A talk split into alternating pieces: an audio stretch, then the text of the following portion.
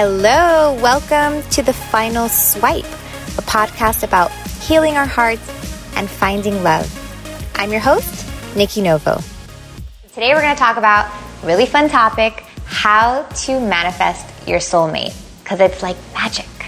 So first thing, let's start off by clearing the air as to what soulmate actually really means, okay? A lot of us think that we have this one soulmate that's gonna love us, and if we miss out on that soulmate love, then like we're screwed and there's nobody else um, for us. And that's why a lot of us try to get back with our exes, even though it didn't work out, because we're like, oh, but he was a soulmate or she was a soulmate. But I'm going to tell you today that that is not true. There's many different options for you. There's many different paths for you. There's not just one person out there for you. A soulmate, what a soulmate really is, is somebody that we've lived other lives with. It's a soul that we've traveled around with. And a soulmate could be your best friend. A soulmate could be a mother, your mother. Um, there's so, we have so many different relationships with soulmates. So I just wanted to clear that air so that we can do a better job of manifesting what it is that we really want. Because we're not really trying to manifest a soulmate. We're, what we're trying to manifest is a beautiful, loving partnership, okay? Um, so you just have to make that little switch to be able to make this manifestation work, okay? So, manifesting is a real thing. It's based off our thoughts, right? What we think about, what we focus is what we call in. I love the idea of a list. And I know you're probably thinking, I've done it before, Nikki. I've written perfect man or perfect lady checklist, and it did not work for me. And what I'm going to tell you is that you did it wrong. And here's why. So, First of all, a list is basically one of the steps in the process of manifesting, right? It's this physical step. We're writing it down. We're taking a moment to be intentional and really decide what it is that we want to call in. So there's several steps in manifestation, but that's one of them. So the the list usually we love to do these lists with like outside stuff. We like to say I want, you know, him to be tall or I want her to be wealthy or I want um, him to live in this area or whatever it may be. And then we attract that, but then it's like, it's not really what we want or it doesn't really um, feel good. And the reason is because when we're making lists, we want to go off of how we want to feel in that partnership. Not so much of the outside stuff, but more about how we want to feel. Because what we say that we want, the outside stuff, is really a manifestation of a desire. So why not just start from the desire, right?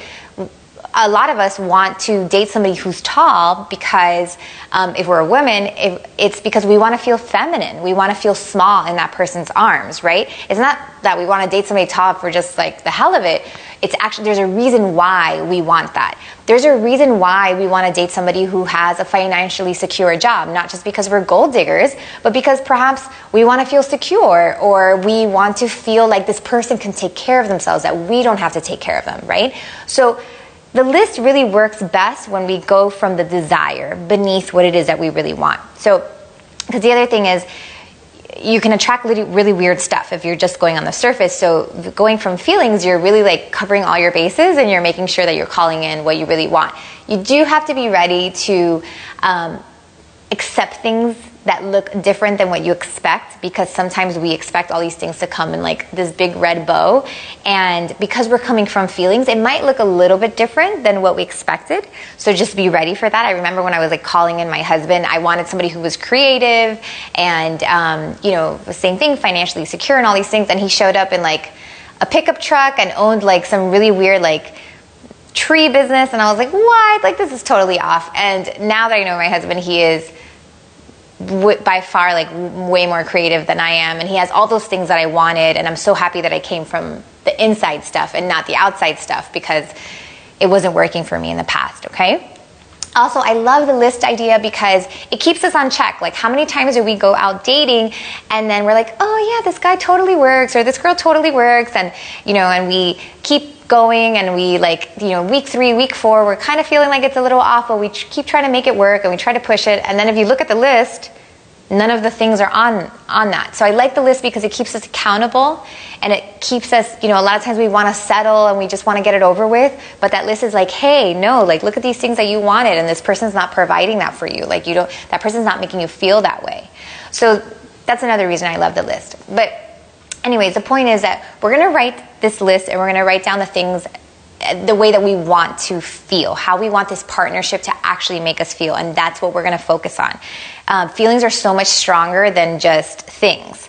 So you're going to do that this week. For this week, our spiritual assignment is to make a feelings list. And if you're not manifesting a soulmate, that's okay. Just manifest what you want, but use your feelings. How do you want to feel? And don't lose faith because it's coming, you guys. I promise. Thanks so much for listening. For more guidance on your journey to the final swipe, please visit me at nikkinovo.com.